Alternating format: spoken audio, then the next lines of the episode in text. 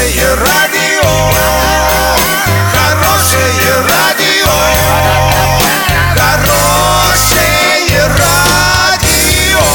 Радио Шансон.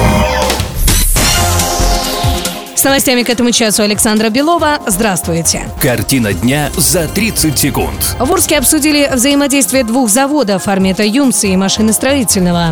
Госдума отклонила предложение передавать пенсию по наследству. Подробнее обо всем. Подробнее обо всем. Накануне в администрации Орска обсуждали вопросы взаимодействия двух предприятий АО «Армета Юмс» и Орского машиностроительного завода. В частности, речь шла об организации использования железнодорожных путей АО «Армета Юмс» для подачи вагонов к территории машиностроительного завода.